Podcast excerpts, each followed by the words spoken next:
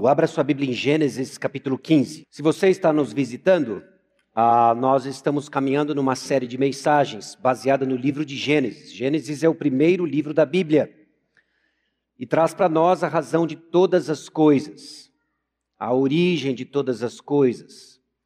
E nós temos caminhado naquilo que nós entendemos ser a pregação expositiva, quando o pregador traz aplicações daquilo que o texto diz nós entendemos que é Deus falando com o seu povo, é Deus falando conosco. É assim que nós temos visto, é assim que cremos no que se refere à pregação, à atividade da pregação da palavra de Deus. Em Gênesis capítulo 15, nossa série se encontra na caracterização de um personagem. Essa história que começa em Gênesis capítulo 12, essa parte da série que começa em Gênesis capítulo 12, nós temos aprendido mais da história de Abraão a este homem escolhido por Deus e que vai ter a sua fé, está tendo a sua fé forjada.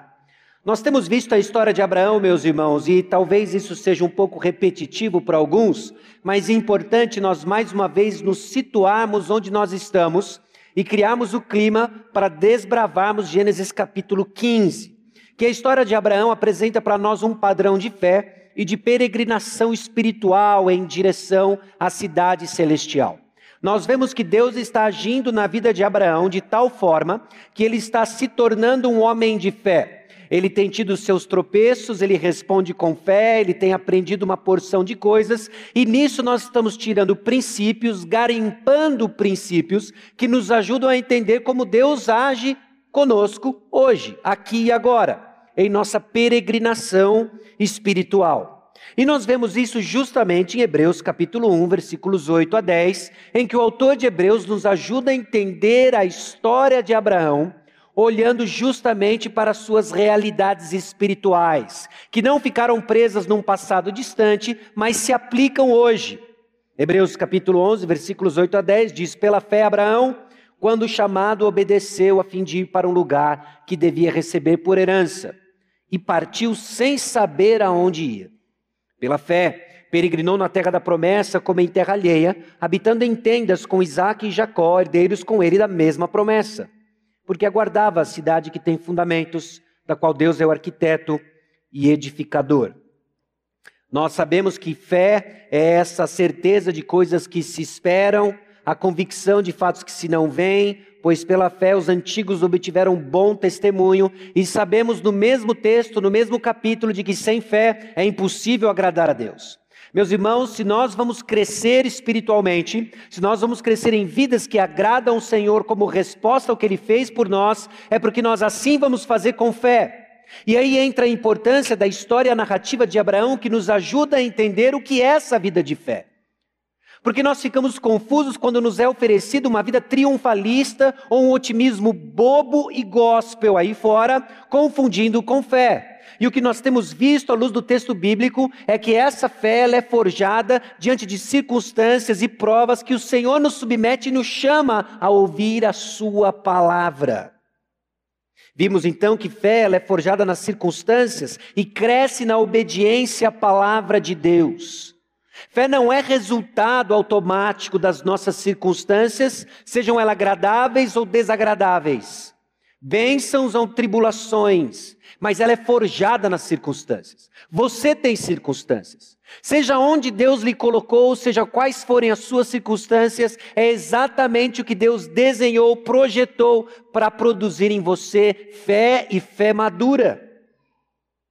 Essa fé ela não é estática, parada no tempo. E nós vimos que é possível crescer na fé ou viver estagnado nela, e Deus quer que você cresça em fé. Na semana passada, em Gênesis capítulo 14, nós vimos que fé é forjada nos termos de Deus, nos movendo a ação coerente com Sua palavra. Você pode jurar de pé junto que está crescendo em fé ou que tem se apropriado de bênçãos de Deus, mas se elas são incompatíveis com a palavra de Deus, não é fé, é otimismo, é triunfalismo, é qualquer outra coisa, mas está descompatibilizado com a palavra de Deus, não vem de Deus. Você lembra de Abraão? quando lhe foi oferecido pelo rei de Sodoma bênçãos e bênçãos até mesmo que Deus havia prometido, ele disse não, porque ele estava convicto de que ele seria abençoado nos termos de Deus. Eu e você precisamos conhecer a palavra de Deus para identificar o que é bênção de Deus e o que é inimigo e tropeço no nosso caminho. Bom, desde Gênesis capítulo 12 até o momento, nós temos visto então que a história de Abraão vai evidenciar esse conflito de Gênesis, capítulo 3, versículo 15. Do descendente da mulher que vai esmagar a cabeça do descendente da serpente. Inicia-se então uma narrativa entre o bem e o mal, entre o plano de Deus e a oposição satânica. E isso é visto na história de Abraão, no conflito em que ele passa em sua fé sendo forjada.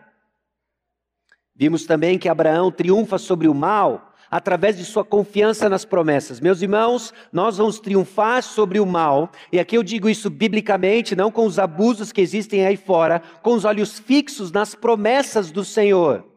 São os olhos nas promessas do Senhor que nos ajudam a caminhar triunfando sobre o mal, apesar de tribulações e provações, ainda que circunstâncias se tornem extremamente desagradáveis. O compromisso de Abraão, então, é colocado à prova com frequência, e isso não é exclusividade de Abraão, também acontece comigo e com você, não é verdade? Nossa fé é submetida a provas constantemente. E se você não entende como Deus age, você vai desanimar, você vai esmorecer, você vai abrir mão da perseverança, porque você não está enxergando o que Deus está fazendo. E a fé de Abraão, então, é demonstrada de formas diferentes, em diferentes contextos, Vimos o momento em que ele exerce essa fé passiva, crendo na providência de Deus, confiando de que Deus iria o guiar, apesar da escolha de Ló sobre qual terra ele deveria ir. Vimos uma fé ativa na semana passada, quando Abraão entende que era momento de exercer fé, coragem, amor e sair em busca do seu sobrinho.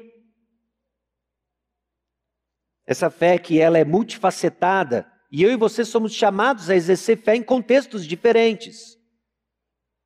E o que tem diante de nós em Gênesis capítulo 15, versículos 1 a 21, eu quero apontar para você três grandes movimentos, depois nós vamos explodir isso em seis pontos, aplicando a narrativa para a nossa jornada de fé e peregrinação espiritual.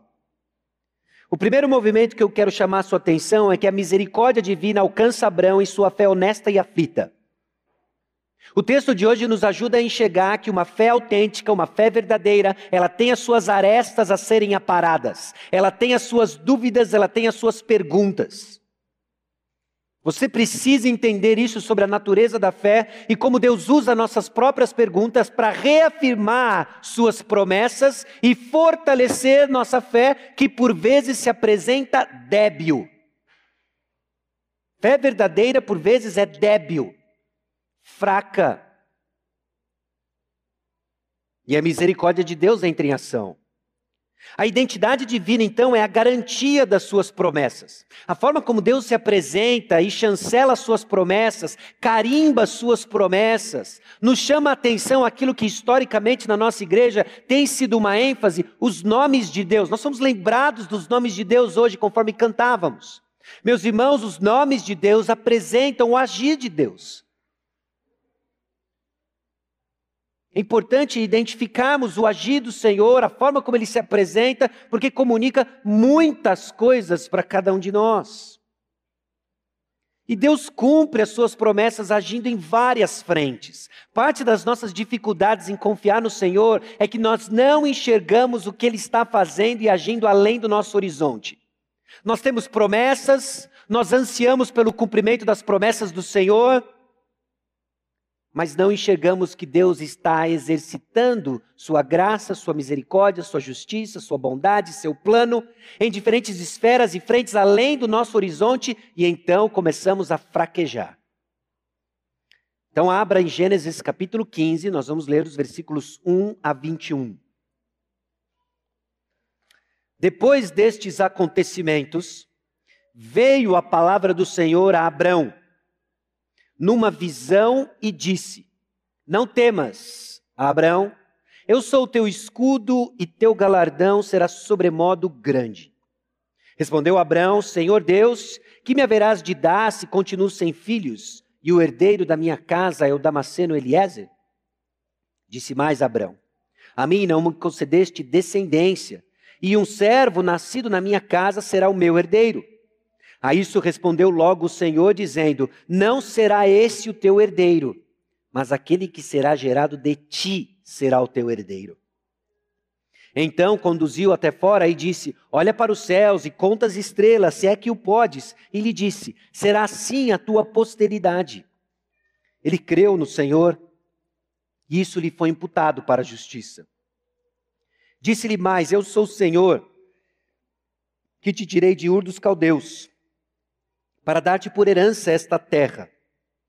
Perguntou-lhe Abraão: Senhor Deus, como saberei que hei de possuí-la? Respondeu-lhe: Toma-me uma novilha, uma cabra e um cordeiro, cada qual de três anos, uma rola e um pombinho. Ele, ele tomando todos esses animais, partiu-os pelo meio e lhes pôs em ordem as metades, umas de frente das outras, e não partiu as aves. Aves de rapina desciam sobre os cadáveres, porém Abrão as enxotava. Ao pôr do sol, caiu profundo sono sobre Abrão e grande pavor e cerradas trevas o acometeram. Então lhe foi dito: Sabe com certeza que a tua posteridade será peregrina em terra alheia, e será conduzida à escravidão, e será afligida por quatrocentos anos. Mas também eu julgarei a gente a que tem de sujeitar-se, e depois sairão com grandes riquezas. E tu irás para os teus pais em paz, serás sepultado em ditosa velhice na quarta geração tornarão para aqui, porque não se encheu ainda a medida da iniquidade dos amorreus. E sucedeu que, posto o sol, houve densas trevas, e eis um fogareiro fumegante e uma tocha de fogo que passou entre aqueles pedaços. Naquele mesmo dia fez o Senhor aliança com Abraão, dizendo: A tua descendência dê esta terra, desde o rio do Egito até o grande rio Eufrates o Queneu, o Quenezeu, o Cadmoneu, o Eteu, o Ferezeu, os Refaíns, o Amorreu, o Cananeu, o Girgazeu e o, Gib, e o Jebuseu. Oremos mais uma vez. Senhor, fala conosco. Consola, Deus, nossos corações, que por vezes são acometidos por dúvidas quanto à forma como o Senhor irá cumprir promessas que o Senhor deu a nós. Afasta de nós um coração incrédulo que esmorece, que murmura, que adoece. Mas que sejamos, ó Deus, mais uma vez encorajados na tua palavra, que as tuas promessas serão perfeitamente cumpridas Assim aguardamos. No nome de Jesus. Amém. Irmãos, fé é forjada na confiança do tempo de Deus, nos mostrando o agir abrangente da Sua palavra. Nós temos visto que fé é forjada em circunstâncias, nós temos visto que fé é forjada nos termos de Deus, e hoje é importante nós refletirmos sobre a fé que é forjada no tempo de Deus. Deus tem um tempo no cumprimento das suas promessas, ele não tarda, ele não falha, ele é sempre pontual e ele é sempre preciso no cumprimento das suas promessas. A grande questão é que foge ao nosso horizonte tudo que o Senhor está fazendo, porque o seu agir é abrangente.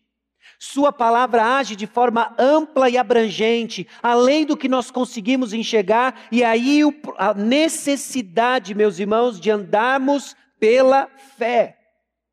É quase como se enxergássemos apenas um pequeno elo de uma grande corrente ligando a eternidade passada com a eternidade futura. E nos foi revelado elos além do nosso pequeno elo. Mas nós podemos confiar na informação da palavra de Deus, que está agindo de forma abrangente, de forma ampla, além do que nós conseguimos enxergar, e assim podemos descansar.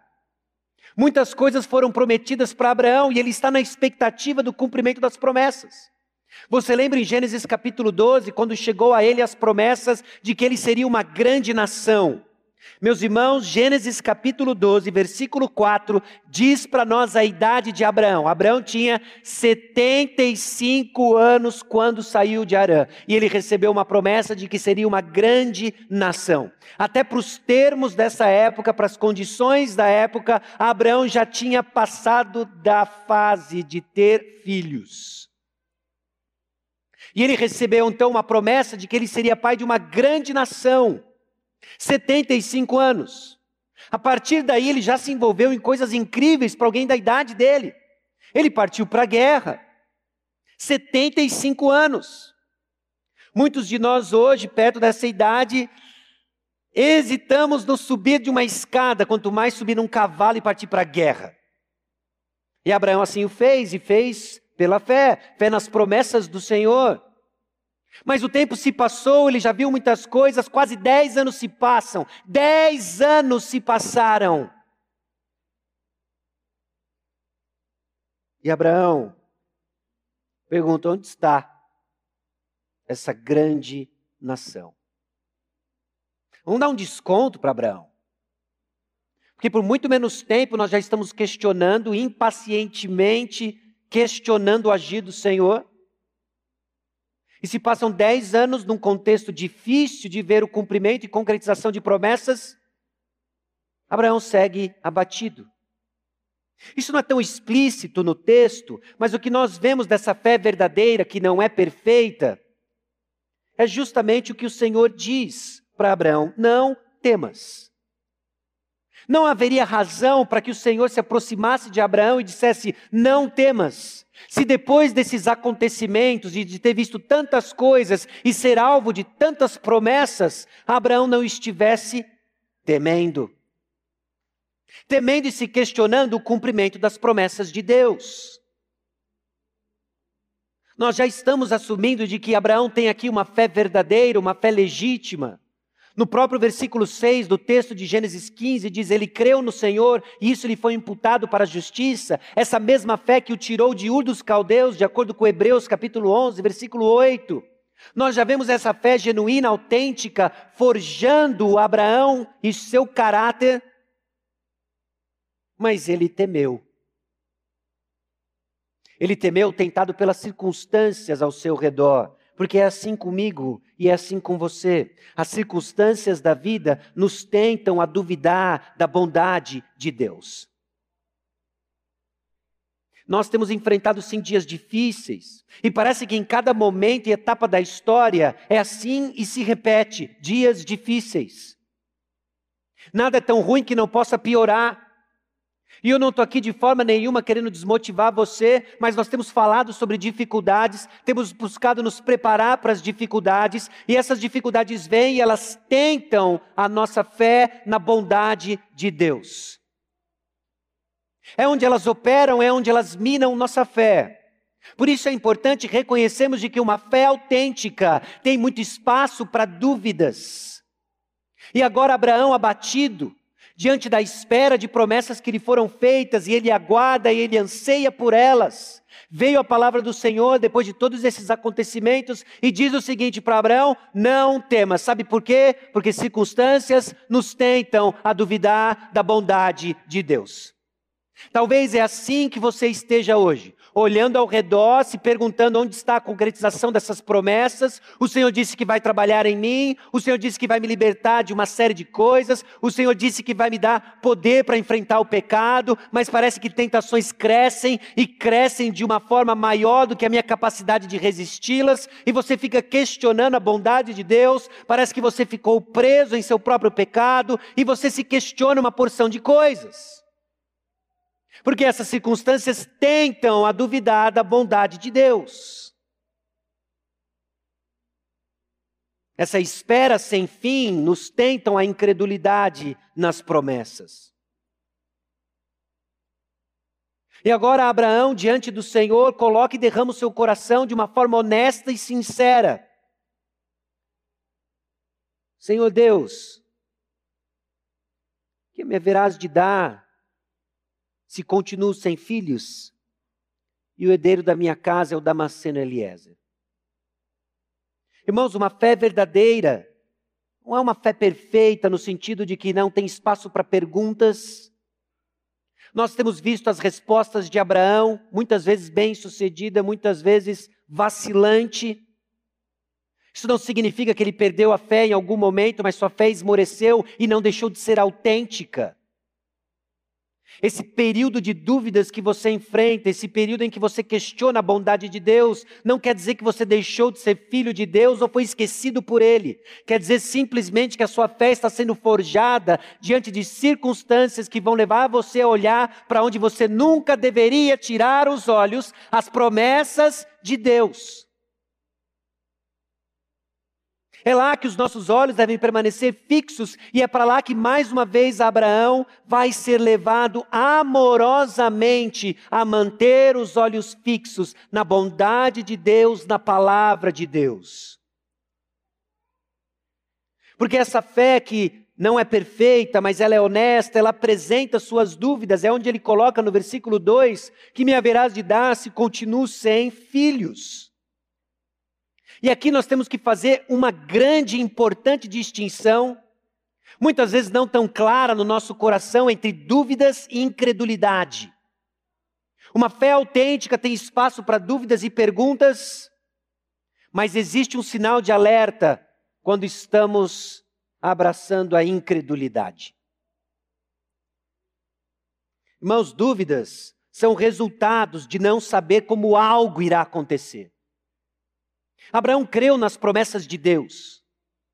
Ele tinha os seus 75 anos de idade, já uma idade avançada, agora provavelmente perto dos seus 85 anos de idade. Ele crê nas promessas de Deus, mas ele levanta uma dúvida porque ele não sabe como as promessas vão se concretizar. Senhor, eu ainda não tenho filhos, eu continuo sem filhos. Será que vai ser por meio do meu servo Eliezer?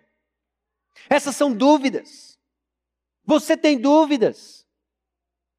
Você olha para a igreja do Senhor Jesus Cristo, no nosso caso, Igreja Batista Maranata, e diz: O Senhor disse que a igreja é triunfante, de que Ele vai edificar a sua igreja. Você olha ao seu redor e você experimenta coisas diferentes. O que, que a dúvida vai fazer? Senhor, como que isso vai acontecer?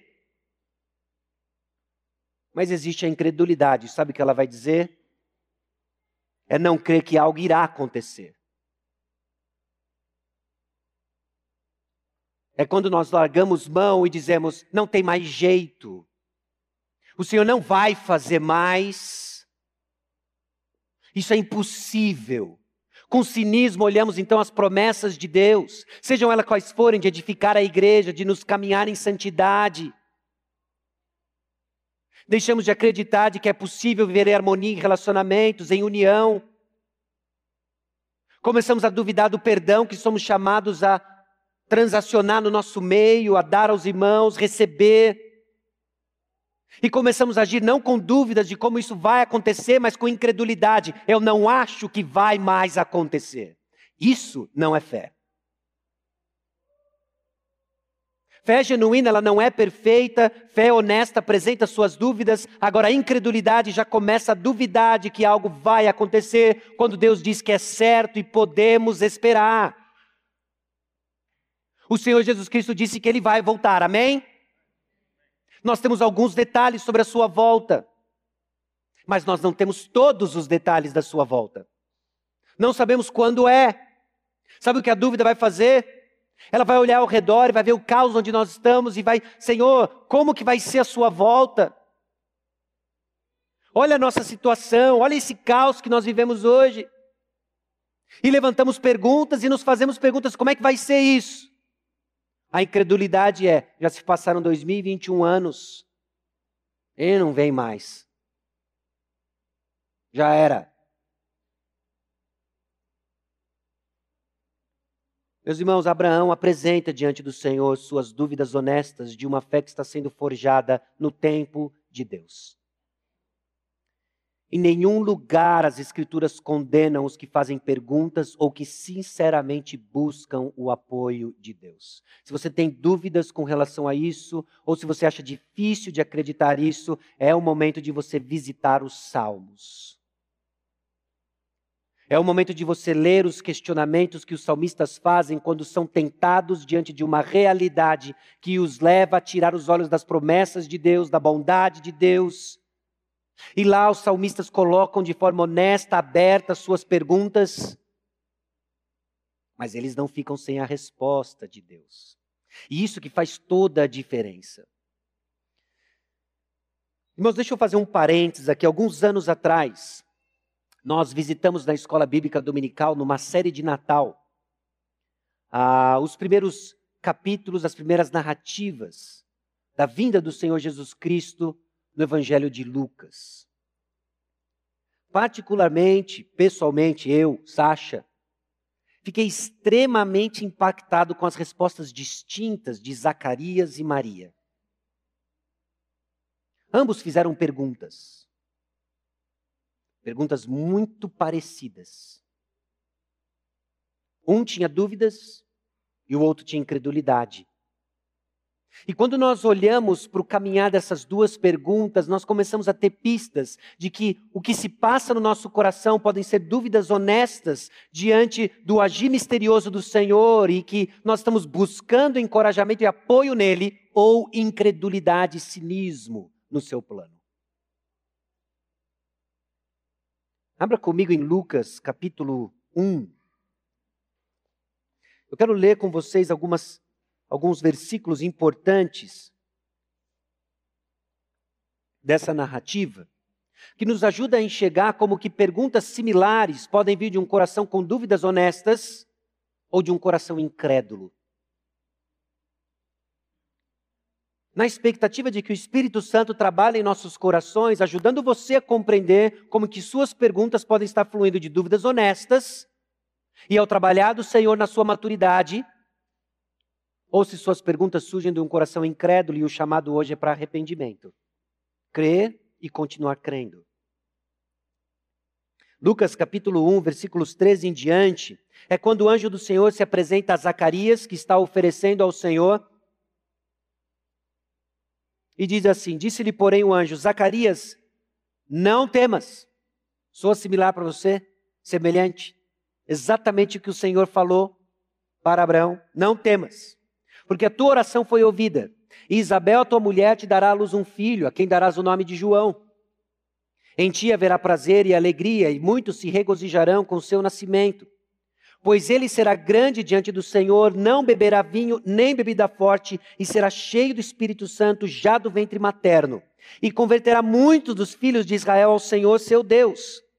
E irá diante do Senhor no espírito e poder de Elias, para converter o coração dos pais aos filhos, converter os desobedientes à prudência dos justos e habilitar para o Senhor um povo preparado. Que promessa!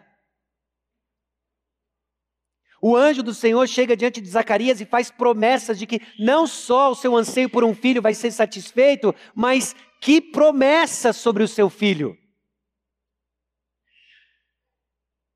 Então Zacarias abriu a boca, versículo 18. Então perguntou Zacarias ao anjo: Como saberei isto? Pois eu sou velho e minha mulher avançada em dias. Dúvida honesta ou incredulidade? Bom, o texto nos dá pistas porque o anjo diz algo severo para Zacarias. Respondeu-lhe o anjo: Eu sou Gabriel, que assisto diante de Deus, e fui enviado para falar-te e trazer-te essas boas novas. Todavia ficarás mudo e não poderás falar, até o dia em que estas coisas venham a realizar-se, porquanto não acreditaste nas minhas palavras, as quais a seu tempo se cumprirão. Foram perguntas de um coração incrédulo. Alguns versículos depois, nós vemos um outro personagem sendo introduzido, Maria, e também uma visita do anjo. Versículo 30. Mas o anjo lhe disse: Maria, não temas. Soa similar para você? Não temas.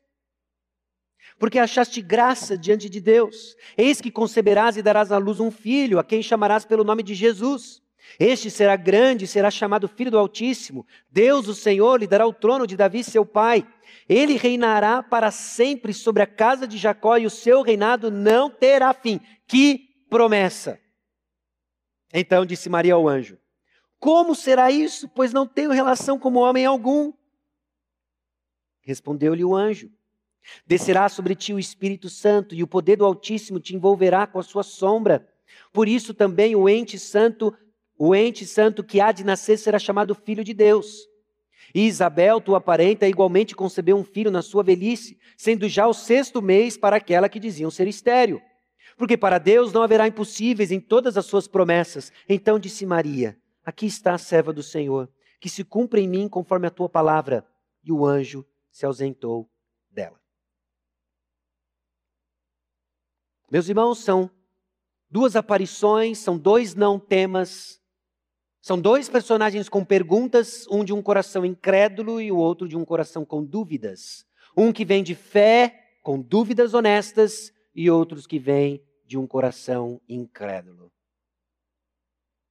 Agora, dúvida e incredulidade se confundem externamente.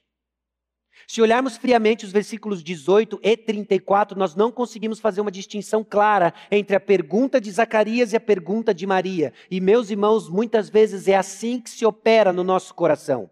Dúvidas são feitas e nós sequer sabemos que há incredulidade, Dúvidas são feitas e de fato são perguntas honestas, buscando o apoio do Senhor, encorajamento no Senhor, e assim nós navegamos, e é através do tempo em que Deus deixa claro onde de fato está a nossa esperança.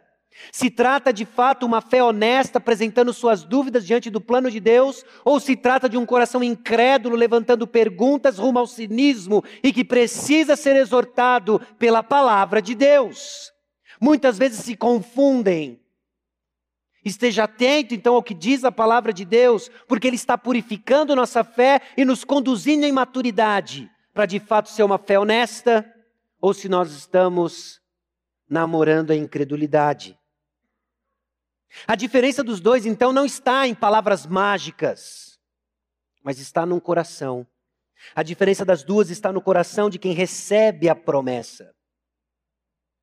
E isso coloca mais uma vez, meus irmãos, a atenção e a responsabilidade de ouvirmos e ouvirmos com fé a palavra de Deus. Porque a palavra de Deus está sendo proclamada para um grupo distinto, um grupo diverso, está sendo proclamada para pessoas que nos escutam pela internet, está sendo proclamada para pessoas que sequer vão ouvir no tempo chamado hoje, mas em algum momento no futuro, ouvindo no seu carro, no seu podcast, no YouTube, seja onde for. Mas você está ouvindo com fé?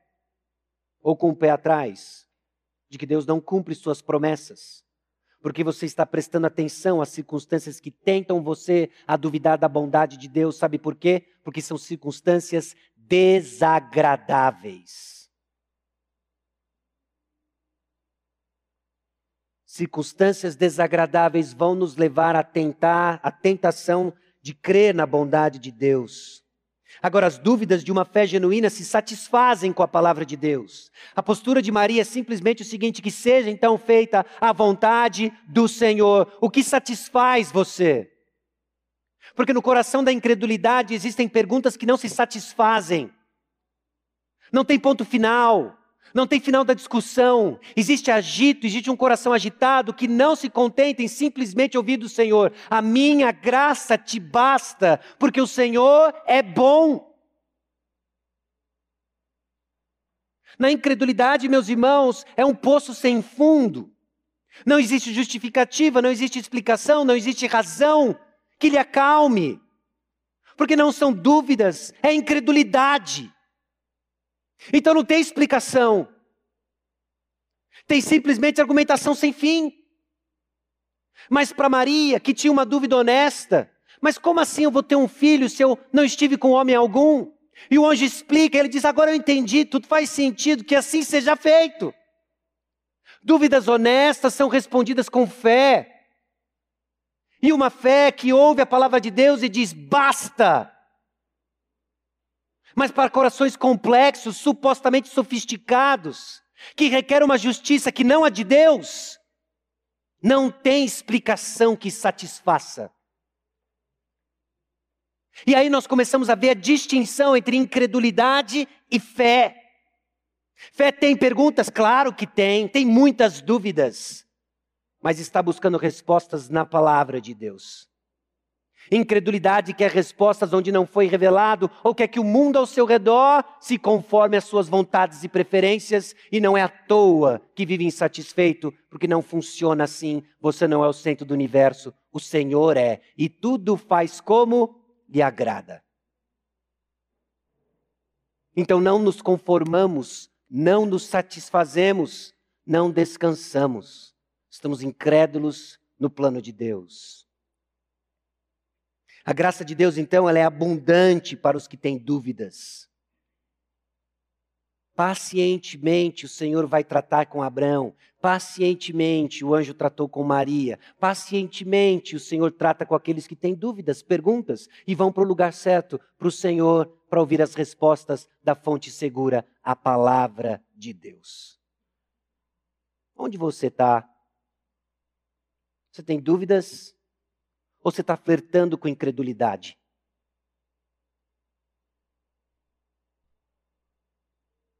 Você tem perguntas legítimas? Buscando do Senhor como que as promessas que Ele fez para nós vão se fazer presentes na sua vida? Ou você já decidiu ir contra a maré porque você não tem o que satisfaça o seu coração? Você está agitado, você está cansado, está esgotado. Seu coração é incrédulo. Jesus se compadece da nossa incredulidade. Jesus se compadece das nossas dúvidas. Marcos capítulo 9, versículos 21 a 24. Jesus interage com o pai de um menino sofrendo com a presença de um espírito imundo. A narrativa segue o seguinte: perguntou Jesus ao pai do menino: Há quanto tempo isso lhe sucede? Desde a infância, respondeu. E muitas vezes o tem lançado no fogo e na água para o matar.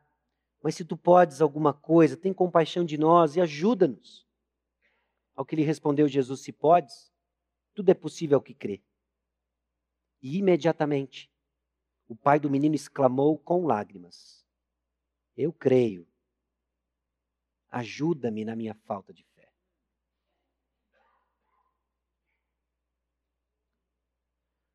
Jesus era um camarada um tanto quanto ocupado, mas ele tem tempo para eu creio.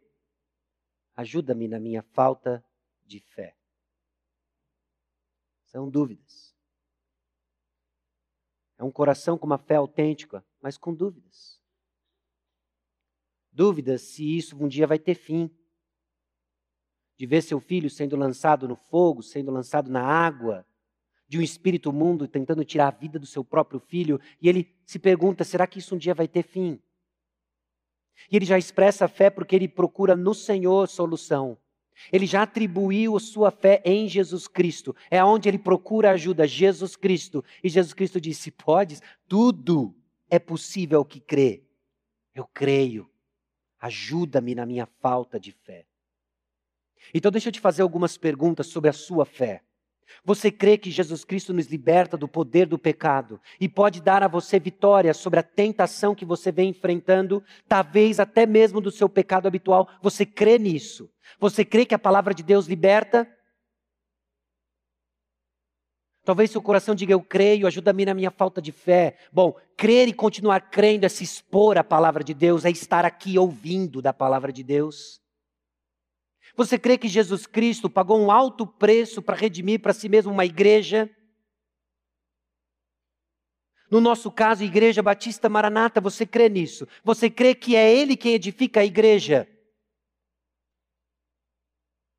E como é que é a sua experiência ao relacionar-se com membros da igreja? Ou o seu compromisso com a própria igreja reflete essa crença? Ou você já está flertando a incredulidade da negligência ministerial, da indiferença com o corpo de Cristo, com o cinismo de que isso aqui tem jeito ou não? Percebe a diferença de ter perguntas e entender, Senhor, como é que o Senhor vai fazer isso aqui funcionar? Eu não sei, mas o Senhor disse que vai fazer, o Senhor disse que vai ser nos moldes da tua palavra, eu vou crer, continuar crendo e me expondo a ela.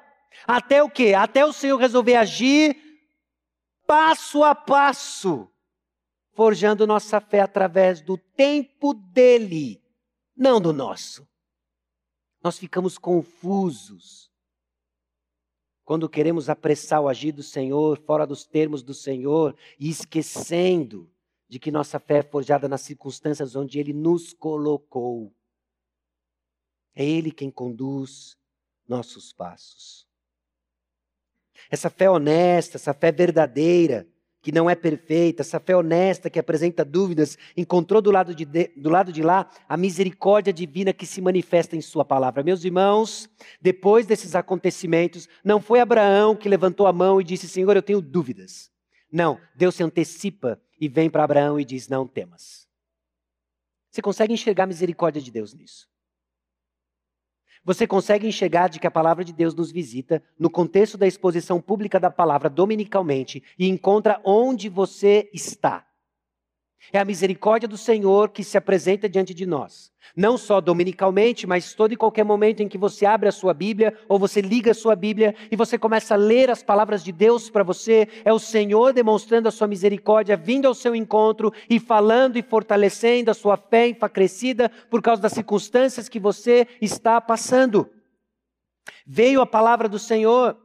E no versículo 4, a isto respondeu logo o Senhor dizendo: são respostas da palavra de Deus diante dos questionamentos legítimos, honestos do aflito Abraão. Meus irmãos, nossa fé é muito frágil. E ela é sustentada pela palavra de Deus que vem até nós. Não tem força na nossa carne, não tem disposição, boas intenções ou motivações fortes o suficiente para encarar o caos que existe lá fora e o caos que muitas vezes é o nosso coração. Se fosse depender das nossas boas intenções, miseráveis homens que somos. E Deus olha a condição de Abraão. Esse homem que não havia mérito algum e Deus o escolheu, o separou, viu a aflição do seu coração e veio até ele e disse: Não temas. Você já teve essa sensação de estar sozinho em meio à multidão, porque seu coração está apertado, aflito, com coisas que poucos conhecem e com coisas que ninguém conhece?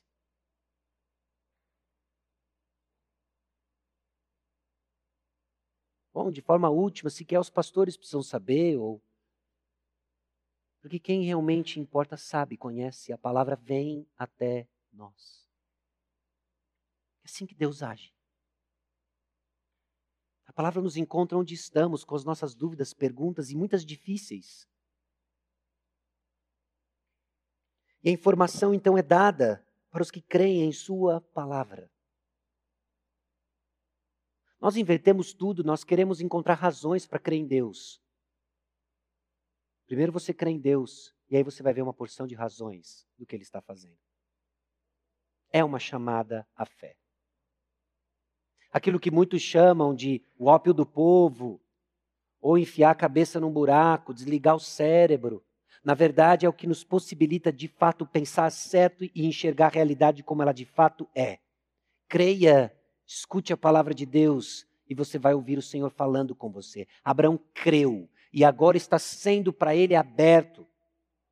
Inúmeras promessas, seus olhos estão sendo abertos, ele está sendo forjado para crer e continuar crendo. E Deus vem até nós em nossa fragilidade. Sabe por quê? Sabe por que Deus vem até nós em nossa fragilidade? Nós lemos o texto junto hoje. No final do nosso período de avisos, nós abrimos no Salmo 103 e lemos isso daqui, ó, versículos 13 e 14. Como um pai se compadece de seus filhos, assim o Senhor se compadece dos que o temem, pois ele conhece a nossa estrutura e sabe que somos pó. Quem é você? Quem sou eu? Pó. Assim Deus nos fez e assim retornaremos ao pó. O que, que o pó aguenta? Nem o sopro ele aguenta. Deus sabe. Deus sabe que você não aguenta. Deus sabe que você não aguenta. E se você tem aguentado até agora é porque não é você. É Deus. Talvez você não conseguia colocar nome de que era ele que estava fazendo, mas é ele, ele que estava sustentando. E hoje a palavra dele chega até você para dar nome aos bois. Dizer, olha, isso aqui é a sua fragilidade, essas são as suas perguntas, isso aqui é a sua incredulidade. E agora é um mix de conforto em nossas perguntas e um chamado ao arrependimento em nossa incredulidade, quando damos lugar ao cinismo e questionamos a bondade de Deus por causa de nossas circunstâncias desagradáveis.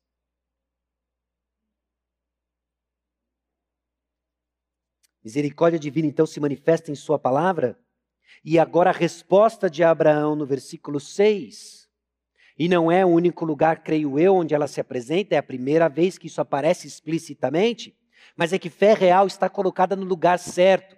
Ela oscila, ela enfraquece, ela amadurece, ela expande, mas o que é comum em toda a trajetória é que ela está no lugar certo. Coloque a sua fé em qualquer outro lugar senão o Senhor, e você vai estar arrumando a incredulidade, Ele creu no Senhor e isso lhe foi imputado para a justiça. Meus irmãos, nós somos convidados ao favor divino se trouxermos nada a não ser nossa necessidade, confiando em seu cuidado último. É um insulto para a graça de Deus quando nós queremos apresentar ao Senhor nossas obras de justiça e confiamos em nossa obediência. Isso é um insulto à graça de Deus. Nós nos apresentamos a Ele colocando apenas nossa necessidade dele. É assim que nós nos apresentamos. Isso é fé colocada no Senhor. Não é fé colocada nas obras do Senhor que eu fiz e performei, mas é fé no Senhor. Ele creu e continuou crendo, dependendo do Senhor. Escute o chamado do Senhor, você crente com a sua fé enfraquecida, você crente flertando com a incredulidade. Creia e continue crendo. Crendo no Senhor Jesus Cristo, não há mérito em nós. Se nós nos reunimos hoje, meus irmãos, cantamos e não fomos fulminados com múltiplos relâmpagos e fogo do céu, é porque nós entramos na presença do Senhor nos méritos de Jesus Cristo. Creia e continue crendo. Aquela sensação de que você não é digno de estar aqui, quando no meio dos louvores sua consciência é acusada por inúmeras coisas que só você e o Senhor sabem. Quando durante a semana você é acusado pelo coisa ruim. Ah, agora você vai se chamar de crente depois de tudo que você fez, depois de tudo que você assistiu, depois de tudo aquilo que você falou, do que você fez, participou, esteve. Creia e continue crendo aos méritos do Senhor Jesus Cristo. E é crer e continuar crendo nos méritos do Senhor Jesus Cristo que vai nos transformar desse caminho de impiedade para caminhar num caminho de santidade. É isso que ele está fazendo na vida de Abraão. Esse pagão de Ur dos Caldeus sendo formado agora num amigo de Deus, paradigma da nossa fé. Por quê? Porque a palavra do Senhor veio até ele que a palavra do Senhor veio até ele. Então é fé no Senhor, não obediência humana, que define o destino final de todos que buscam sua salvação. Eu não sei onde você se encontra no discurso de salvação ou na apresentação do Evangelho.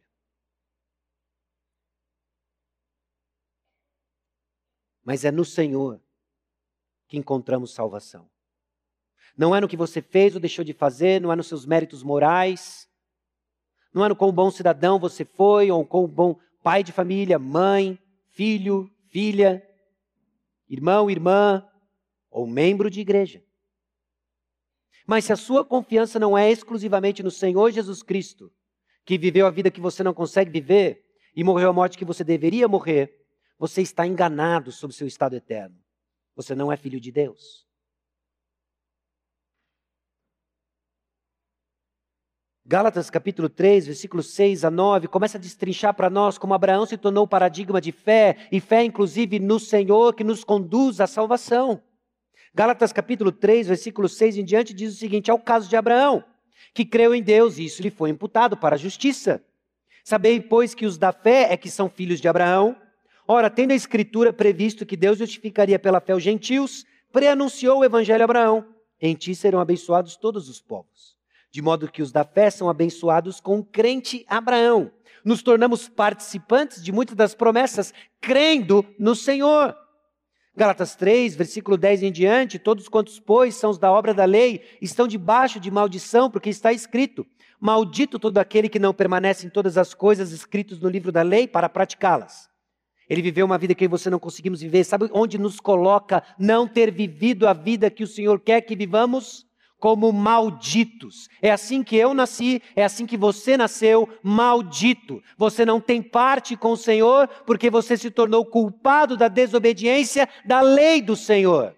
Não importa com baúzinho você foi, não importa com moral você se tornou maldito, porque você desobedeceu, se em um aspecto, a toda a lei do Senhor.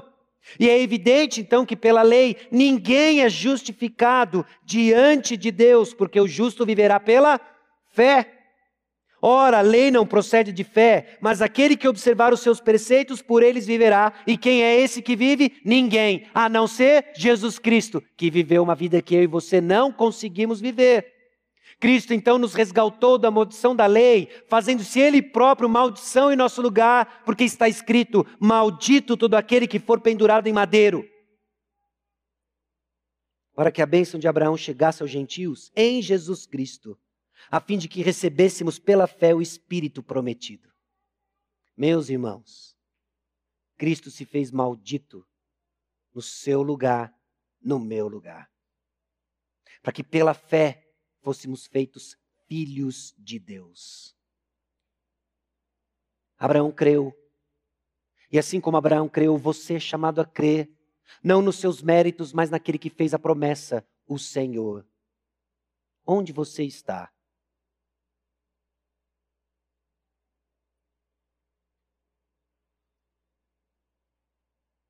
Essa fé real está colocada no lugar certo e é em Cristo Jesus. E quando fé é colocada no lugar certo, em resposta a uma promessa, há uma garantia.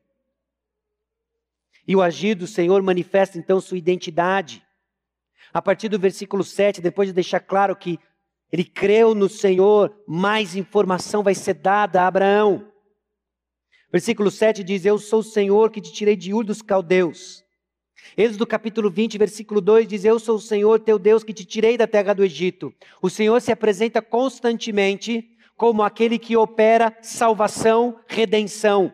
Porque a maneira como ele se apresenta, o seu nome está ligado com a sua identidade. A identidade divina, então, está ligada à redenção, é o seu próprio ser. Meus irmãos, quando Deus mostra misericórdia, Ele está mostrando o seu coração. Por isso é um absurdo quando pessoas questionam a bondade de Deus em narrativas isoladas da história da redenção, ou questionam a bondade de Deus de acordo com circunstâncias adversas que elas experimentam. Porque Deus selou sua bondade, entregando o seu próprio filho em nosso lugar. E ele demonstra a sua misericórdia e ele está escancarando acesso ao seu coração, que é misericordioso. Deus é amor. E é assim que ele se apresenta a Abraão. Olha, fui eu que te tirei de Ur dos Caldeus. E sabe por que ele se apresenta assim? Porque o nosso Deus é de toda a graça. Ele é de abundante graça.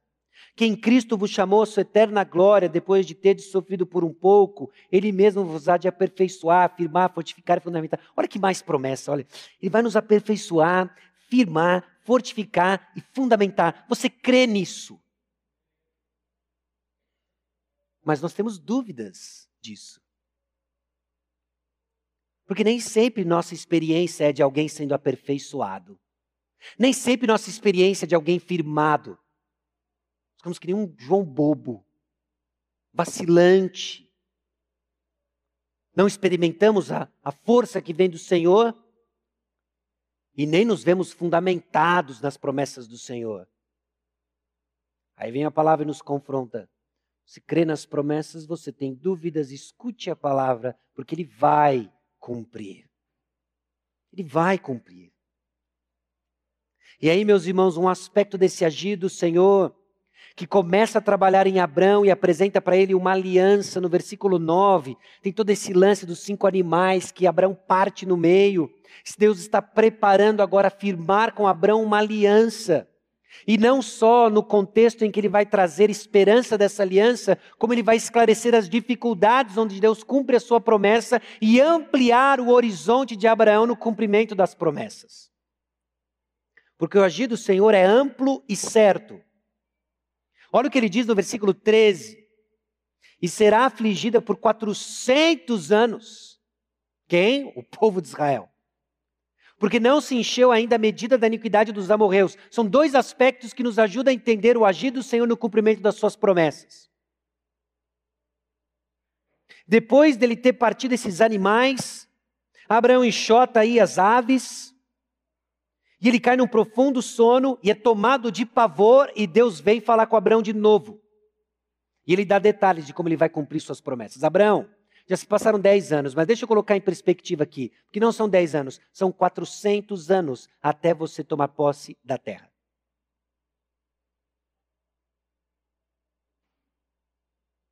Eu sei que era 10, mas eu pensei que estava ruim, mas parece que piorou.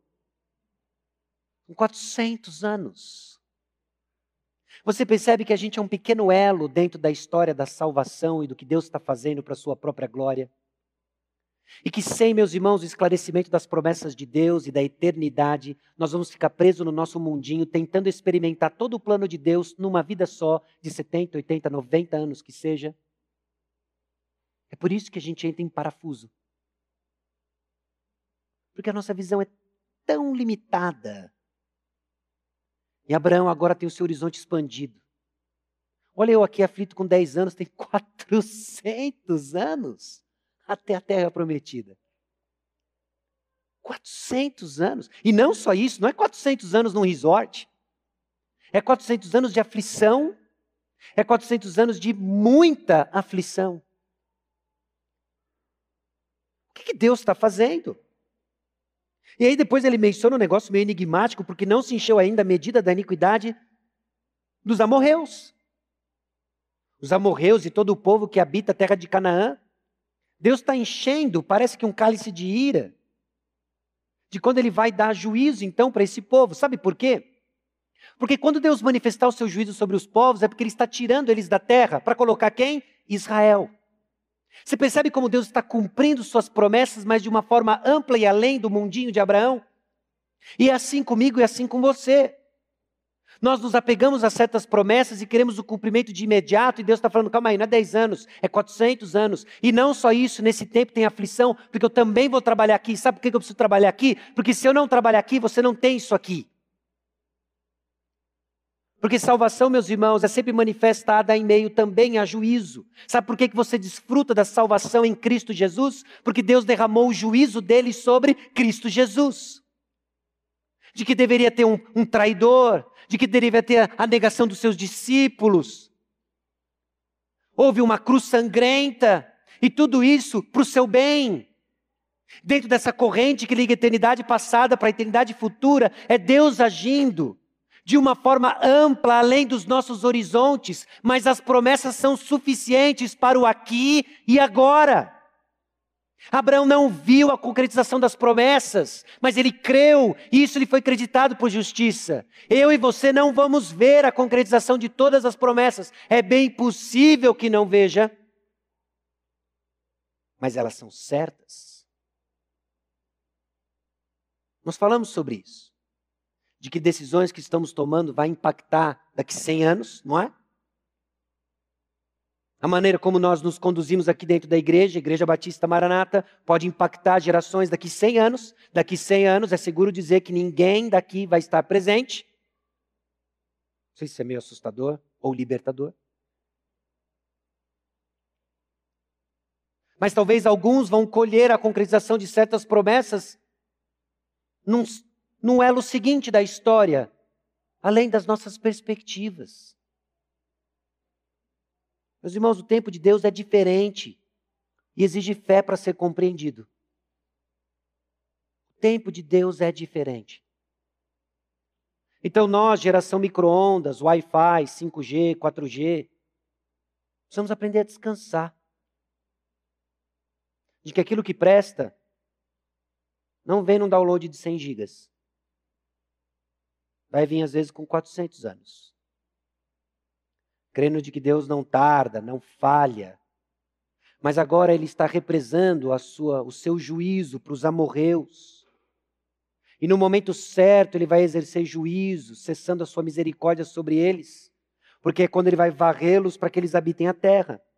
Ok, Abraão poderia ficar seguro que nada iria interferir no plano de cumprir as promessas, nem sua morte, nem mesmo um longo período de escravidão. Aquilo que veio com tom encapsulado de más notícias, no final das contas é a garantia que Abraão iria ouvir, sabe o quê?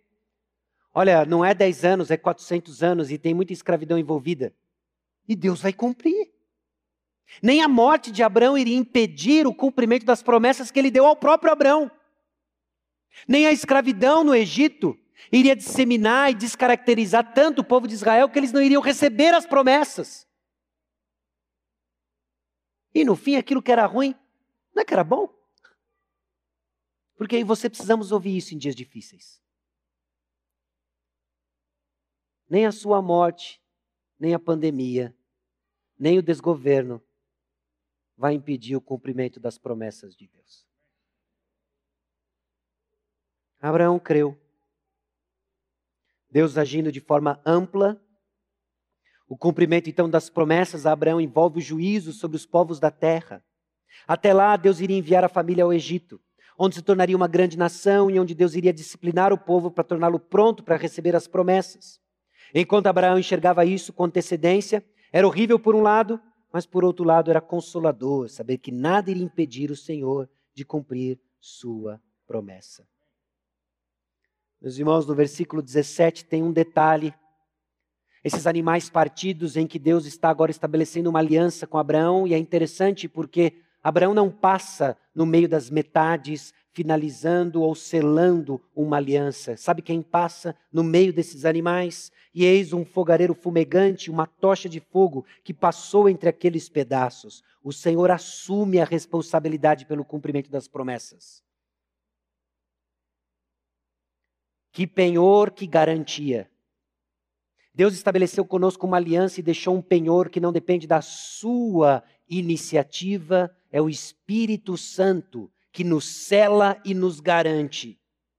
A coisa vai ficar feia, a luta contra o pecado vai ser ferrenha, mas a garantia não está no seu esforço, não está nas suas boas intenções, está no Espírito Santo que nos selou para o dia da redenção.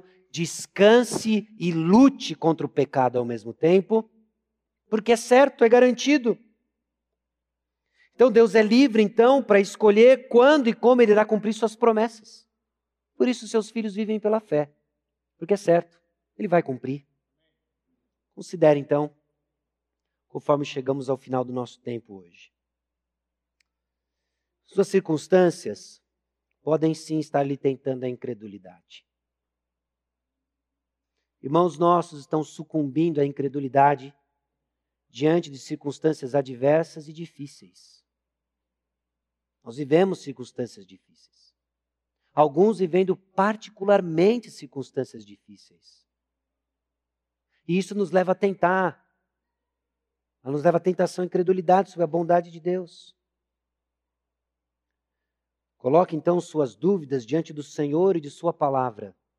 Não confie nos seus instintos, não confie em suas percepções, mas coloque suas perguntas diante da palavra. Talvez você escute: olha, não é 10 anos, é 400. Talvez você escute o que você, por um lado, vai ser horrível de ouvir, mas é a garantia de que Deus está cumprindo suas promessas. Creia e continue crendo que Jesus Cristo é o seu redentor. Não há esperança fora do nome de Jesus. E confie, e confie que Deus está fazendo muito mais do que você espera e anseia. Assim como ele estava retardando a posse da terra para Abraão, porque ele estava preparando um povo do qual veria o Messias, onde eu e você encontramos esperança. Deus pode estar retardando muitas coisas, porque Ele está forjando outras que você sequer anseia ou espera. E é assim que Deus age. Ele é poderoso para fazer infinitamente mais do que tudo quanto pedimos ou pensamos, conforme o seu poder que opera em nós.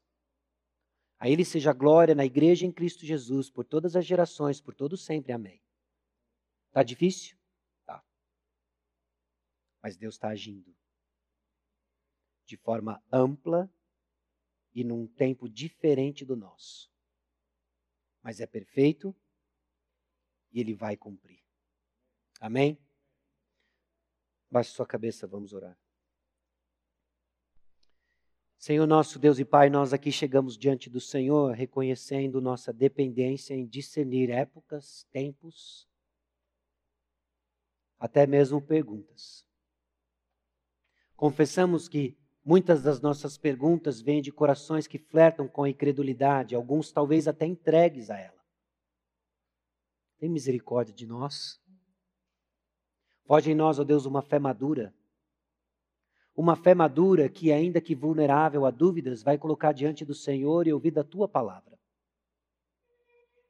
Livra-nos, ó Deus, de crer em nossas experiências, mas que nossas experiências sejam forjadas pela tua palavra criando em nós uma fé madura que cresce na percepção clara de que o Senhor cumpre suas promessas.